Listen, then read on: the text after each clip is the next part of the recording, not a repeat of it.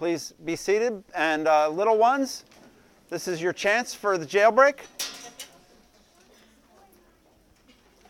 Where Mr. Fritz is standing back there in the plaid shirt.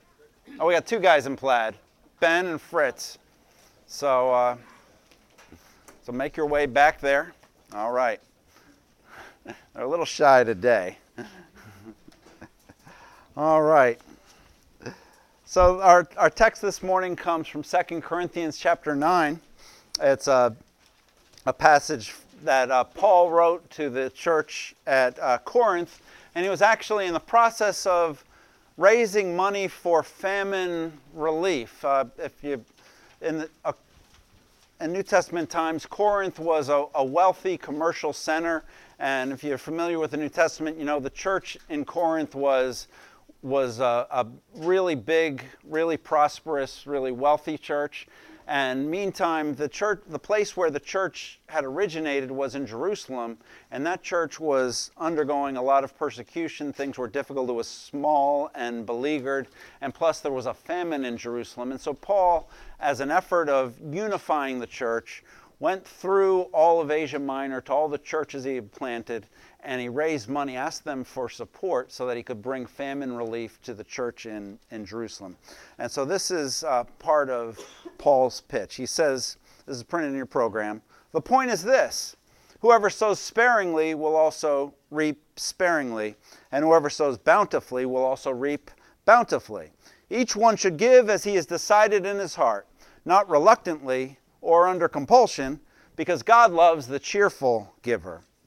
And God is able to make all grace abound to you, so that having all sufficiency in all things at all times, you might abound in every good work. As it is written, He has distributed freely, He has given to the poor, and His righteousness endures forever.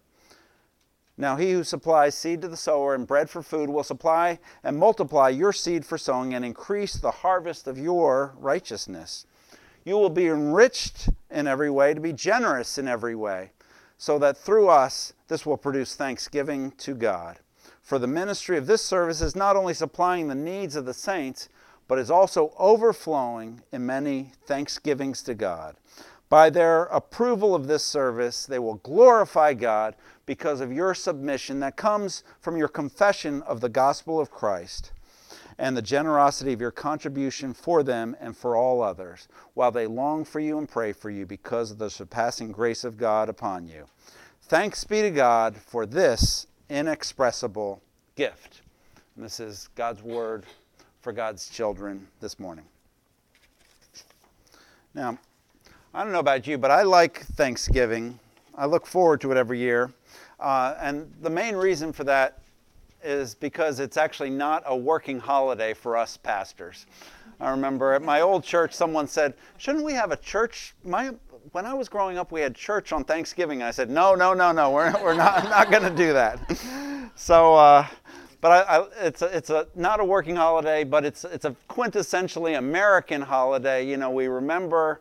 Uh, the, the, the first people who came from Europe to, to settle America. And, and, you know, this is framed in different ways, but one of the things to remember is those first pilgrims were actually an oppressed religious minority who were seeking a place where they could worship God according to their conscience and and have the free and would have the freedom to worship God in the way that they understood Him. And, and they believed approximately what our church teaches that the Bible alone is our authority and Christ alone is the way of salvation. And so, but part of that doctrine also is that every gift we have comes from God. A big part of our faith is that we need to be thankful to God for every for everything. So I want to want to uh, talk today about why Thanksgiving is a biblical obligation and why people were led to make a day of it and why it should be, you know, and why actually the, the, the day of Thanksgiving is an explicitly Christian holiday.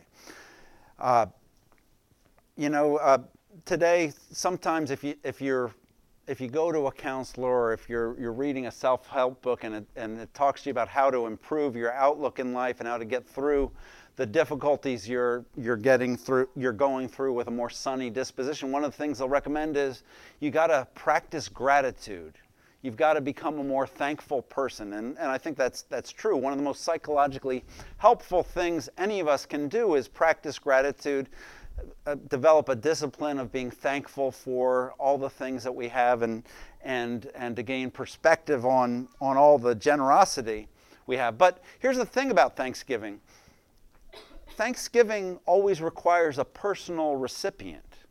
You know, you can't thank luck, really. I mean, I guess you can, but it doesn't quite sound right, right? You can't thank nature. You can't thank the universe. I mean, people try to do that, but that doesn't really work. You know, Luke Skywalker goes in, and with the help of the fourth, he, Force, he blows up the Death Star. But then when he's flying away, he doesn't say, Glory be to the Force, you know, because the Force is not a person who you can thank. You thank people. You can thank your mom or your dad or your kids or your friends. You can thank your boss or the people who work for you or work with you. You can thank your neighbors. And of course, you can thank God because, you know, what Thanksgiving does, and one of the reasons it's a powerful discipline for us to practice in our personal relationships and in our spiritual life, is when you give thanks to somebody, you reaffirm that personal relationship with them. You're reminded and they're reminded of the personal connection you have with one another. And so that, that's really the, the, the, the fruit of Thanksgiving. And so when you, when you go around and thank people at your office or thank people in your family for things that they've done for you or thank your neighbor or thank your friends, one of the things that does is it rebuilds and, and, it, and it solidifies that bond that two people have. And one of the ways, you know, I think all of us struggle with prayer. I think all of us believe in prayer, but very few of us do it as much as we know we ought to, I think. And, but one of the ways we can pray more effectively, or one of the ways to easily experience God, most easily experience God, I think, is to really catalog all the ways God has blessed you. And really think of all of the gifts that God has given you. And to, to take some time to return thanks to God for all of those gifts and you know, as you do that, I think one of the supernatural things that happens is God becomes more real to us. I think one of the most practical ways to accelerate your prayer life is to just uh, develop the discipline of thanksgiving. I mean, the, the pop psychologists are right. We should practice gratitude, but you have to have a personal relationship with God or a personal relationship with whoever it is who you are expressing gratitude towards. And so, so, you know, for, for us as believers, we believe that God invites us into a personal relationship and that He is a personal God. He's our Father in heaven. And so, being thankful to Him is a basic and sort of an entry level way of living that out and working that out. And so, what I want to talk about today is Thanksgiving and how it connects with giving and generosity and, and how these things all come together in the Christian in the Christian life. Like I mentioned, the church at Corinth was, was or the city of Corinth was a wealthy, wealthy city, a commercial city. It was like New York City, you know, uh, you know, a commercial center in, its day.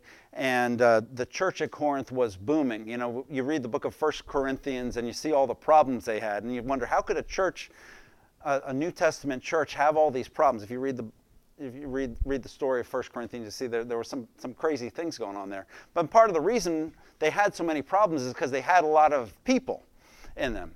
And so Paul is like, you know, we need your help, folks. We need your help to support the church in Jerusalem, these people who are struggling and suffering right now. And, and, and, and one of the things Paul says is, as we give thanks, or as, as you give generously, one of the things that, that's going to happen is there's going to be the reflex of thanksgiving. People will receive your gifts and then they'll give thanks to God. Look at the very last verse there. Thanks be to God for this indescribable gift. You know, that, that Paul knows, and, and, one of the reasons Paul wants people to give generously to, uh, to, to these people in need is because he knows that that's going to provoke gratitude towards God. Look at verse 11. He says, You will be enriched in every way and through us this will produce thanksgiving to God. Paul, Paul says that, that your generosity is actually going to make people praise God. Your generosity is going to, point people to God's love and God's provision for them. And, uh, you, you know, one of the things that, that strikes me about uh, Thanksgiving is, you know, it is a discipline. It's not something that's natural. Those of you who, who have kids or if you've ever been a kid, one of the things you might remember, uh, some of you weren't kids, but, but that's, that's a different, an issue for another day. Uh, but is, is that Thanksgiving doesn't come naturally to us. Have you noticed you don't have to teach kids to say mine. You don't have to remind kids to uh, complain when they're hungry. Uh, you don't have to tell kids they've got to demand their rights and be selfish. But you do have to remind, what you do have to remind kids is say thank you. You ought to be grateful for all the things your grandmother do, does for you. Now, uh, you, these are some nice gifts you received. Now you've got to say thank you to the people who gave them to you. And one of the things the Bible says is that it's a fundamental flaw of humanity is our lack of gratitude. Could you put that Romans 1 verse up on the screen? Look, look at this. Not everybody notices this, but in Romans 1, Paul is talking about, about the, the, the decline of humanity. And he says, The wrath of God is being revealed in various ways. And he says, Although they knew God, they neither glorified him as God nor gave thanks to him but their thinking became futile and their foolish hearts were darkened. They claimed to be wise, they became fools. See, what's the original sin here? They knew God, they didn't glorify Him as God, they didn't give thanks to Him, and then they basically went crazy. Their foolish hearts were darkened and everything else fell apart because they didn't recognize the generosity of God. They didn't recognize how God had cared for them. So, what the Bible says is the great problem with humanity, the root problem with humanity, you could say, is that we're not thankful enough, that we don't recognize the generosity of God and we don't express gratitude to God for all that He's given us. So, but there's a flip side to that. If that's our root problem, one of the ways we can begin to reverse the curse and re- reverse the insanity in our lives is what do you think it is? Give thanks. Become as you become a more grateful person, you know, your foolish hearts will be enlightened and, and, uh, and your perspective will be changed. Uh, one of the driving forces of, of change and transformation is a passion for gratitude. That's why the pop psychologists are right. You do have to practice gratitude. You just need, need somebody to practice gratitude toward. Uh, and the reason for that is because Thanksgiving reminds us of that personal connection. You know, the little kid is at, uh, you know, this is a scene you've probably seen played, played at some point in your life where grandma shows up on the birth on birthday or Christmas and gives this gift to the little kid. The little kid opens it up and it's exactly what they wanted. And so what does the little kid do? Toddles over and gives grandma a big hug. Because what is that about? It's not really about the gift so much as it is about the fact that that this grandma has a connection with this little kid. And Thanksgiving reminds us of that personal connection, makes that personal connection that we have with various people real. When we give thanks, we celebrate the relationship, we feel the love, and we we realize that we're not alone in this world. And so when we give thanks to God, the same thing happens on a cosmic and spiritual basis in all of our lives. So, the second thing I want to show you here is the reality of sowing, that there's a, a, great connection between the level of our gratitude and the level of our generosity. And that's why the, the two are bound together in this, this passage. Uh, Paul refers to a basic farming principle. Look at the first couple verses. The point is this whoever sows sparingly will also reap sparingly, whoever sows bountifully will also reap bountifully. You know, what's the farming principle? If you know, the, in those days, what would happen is every every year you'd put aside a portion of the wheat that you had harvested you'd put it aside as seed corn for the next year you couldn't eat that wheat you couldn't couldn't uh, trade away that wheat because you, would need it for the next year and then when planting time came you would take that wheat that wheat that you could make into a couple loaves of bread and instead of making it into bread you'd throw it into the dirt. Just, just break up the ground and then throw, throw it in. And if you decide to go cheap on, the, on your sowing, if you don't throw as much down, then what's going to happen? You're not going to get as much coming back up, right? And to someone who doesn't understand what farming is, they would say, well, why are you taking perfectly good wheat, perfectly good seeds, and just throwing it into the dirt? It seems like a waste. And why would they say that? Because they don't understand the concept of sowing, the concept of, of sowing and harvesting. And Paul says, you know, it's the same principle when it comes to a life of generosity, a life of Christian generosity, saying, saying, as we sow generously, then we will reap generously. And specifically, what is Paul referring to? Look at what he says uh, in, in verse uh, 8, 8 and 9 there. He says, God is able to make all grace abound to you, so, so that having all sufficiency in all things at all times, you might abound in every good work. As it is written, He distributed freely, is given to the poor, and His righteousness endures forever. What's the primary act of sowing that we can partake in and be involved in? It's giving gifts to the poor. And you know, I, I think from our perspective, you might think from a business perspective that's not very efficient because if you give, if you give, uh, give things to those who are poor, you know, and if they're not not managing their affairs well, it's just gonna gonna be, you know, it's just gonna be kind of a waste. Aren't there there things that'll re- give us a better return on our investment?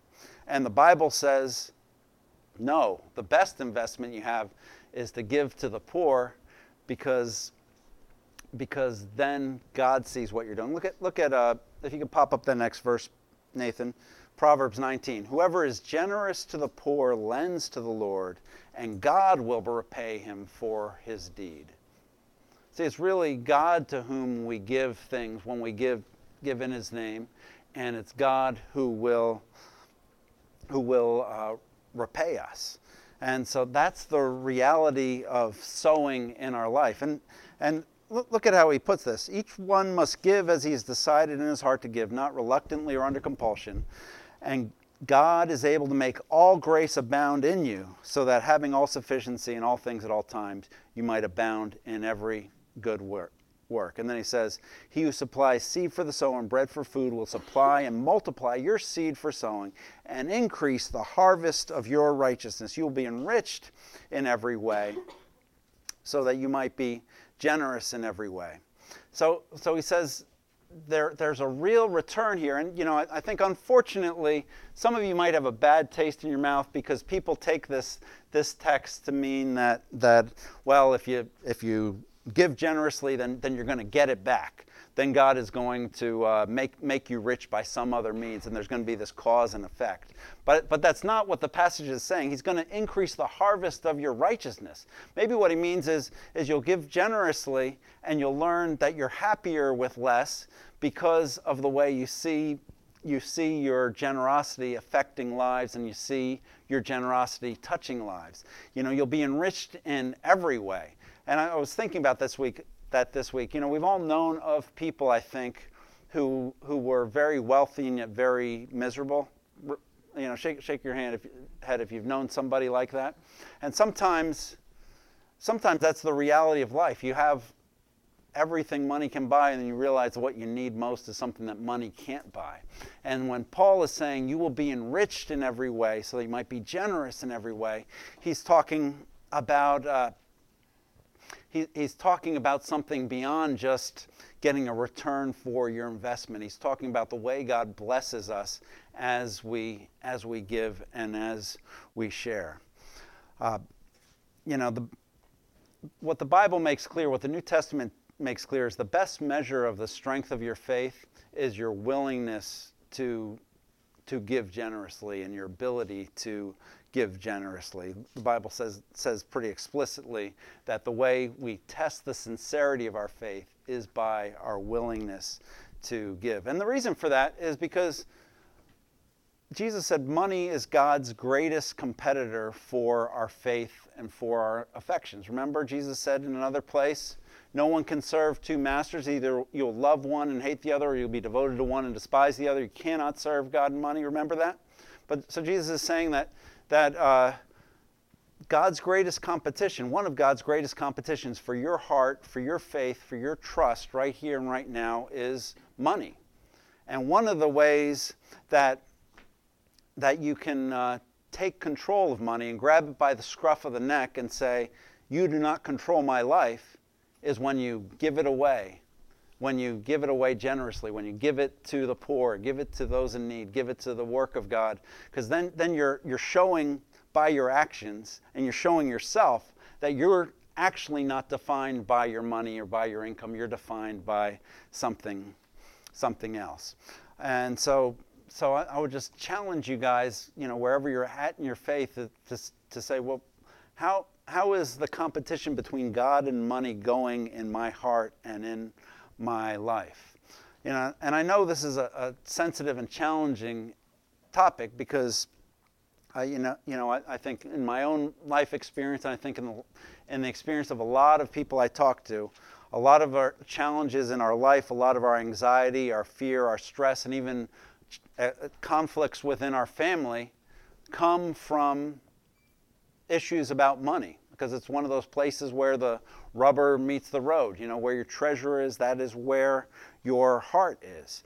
And so, so that's, that's a challenge that I think everybody faces. That's a challenge that every family faces, that every married couple faces when you, you look at your family budget and you're trying to figure out how to make ends ends meet. But it's also it's also an opportunity, an opportunity to reorder our lives by a commitment to generosity, because how you spend your money shows where your heart really is. That's what Jesus said, uh, you know, and and uh, an opportunity to prove to yourself and others that your money is not your God's and your money is not your master and your money does not define you. And so I think the challenge is the invitation here is to try to live on a little less and to say, I'm not defined by, by my income or by my assets, but I'm defined by something that's, that's much more eternal and transcendent. You know, the, the Old Testament standard was the tithe to give 10%. And you know, some people ask, well, well, does that still does that still abide today? And uh, you know, I think the the real the honest answer is, if I'm understanding the Bible correctly, 10% was the standard under under the law, and and for us, since Jesus has come, and we're not uh, trying to earn our salvation through our giving anymore. 10% is not, not, not the ceiling, it's actually the uh, baseline. You know, it seems extreme, but, but, uh, but if Jesus gave his life for us, the Bible says that he was rich and yet, and yet he became poor so that we, through his poverty, might become rich, then, then, uh, then to give generously should, should be something that begins to come naturally as the gospel becomes real to us. Imagine for a moment, um, this, this for some of you, unfortunately, maybe this isn't too hard to imagine, but imagine your company came to you and said, you know, we've, we've hit hard times, and uh, the only way we're going to get through this is we're going to give everybody a 10% uh, pay cut. And if you want to leave, you can leave, but you know that you can't leave because there's no other options out there for you, and so you're just uh, just enduring this this pay cut. You know, you you you uh, would would that destroy you personally? Would that destroy your family? Pro- probably not. But would it would you be grumpy about it and frustrated that, that they were doing that to you? Uh, you know, prob- probably extremely. But uh, uh, you know, so, so something like that happens and it just makes you grumpy. But imagine the other side, you just decide, you know, I'm going to revamp my life and so that I can be more generous, so that I can be that I so that I can can give with more abundance. Then you know what would happen? Rather than the grumpiness of having the corporation take money out of out of your hide, you'd have the joy of knowing that your generosity was really making an impact in the world around you. And that's the invitation of, uh, of giving. You know, God loves a cheerful giver, and the surprise of generosity is how, how the, the investments of generosity can make us happy in ways that, that we never, never imagined. And, and that leads me to the purpose of prosperity. I like this verse 11. It says, You will be made rich in every way so that you can be generous on every occasion. Bible says there's a purpose for your prosperity. There's a reason why God blesses you and me. And the reason He blesses us is so that we can be generous. You'll be made rich in every way so that you can be generous in every occasion. Like He said to Abraham in another place, He said, I'm going to bless you so that you can be a blessing. God doesn't bless us just so that we can build a fortress for our family and, and get, a, get our life onto easy street. He blesses us so that we can bless others. And in fact, what the Bible says is that God's blessings to us are actually a stewardship, and we're responsible to Him for how we use these things. I, but I like the way He says it. You're going to be made rich in every way so they can be generous on every occasion. And you know what, what that means to me, the way I understand that is at different stages in our life and different people with different gifts have different different ways that they can be generous and different things that they can offer to uh, their neighbors and offer to the world. You know, some people just have time that they can donate. At certain times in your life, you might just have, have time that you can donate to work and help other people. Some people have, uh, have a lot of love in their hearts to give to those who are feeling loveless. Some people have expertise that they can use, maybe a professional expertise that they developed that, that they're, they, they, they can now use to help other people through, their, through the challenges that they have. Uh, you know, some people have money to give, and, and the way that they, they bless others is, is by giving financially. Sometimes, you know, pe- people what, what people have to offer is a listening ear but you know there's a lot of people who need somebody to talk to and if somebody's around who has a listening ear that can make all the difference to them sometimes you just need someone with a strong back to help you move a wardrobe or something and uh, you know in, in a typical con- congregation like this only about 10% of the people actually have a strong back anymore for all that desk sitting you do so so if you got one if, if you got one, uh, you know, there's a need for you. Um, but however God has blessed you, however God has given you strength and given you resources, that is your place to bless others. And, uh, you know, one of the, the things that, you know, God is creative in this way, and God is, God God is, uh, has, has a lot of variety in this way, and so He brings together different gifts. He brings together different abilities, and at different times in our lives, we have different things to give. And so, uh, so God has blessed you to be a blessing. You have been made rich in every way so that you can be generous on every occasion. And finally, just want to talk again about the power of our generosity. The, the fact that generosity, our generosity, as it's experienced by others, reminds people of God's blessing to us. Like I say, Paul had a plan and a vision. You know, the church in the first century had a lot of problems. You know, there's sometimes there's idealism about the apostles' church, how that was all perfect, and we've kind of fallen off since.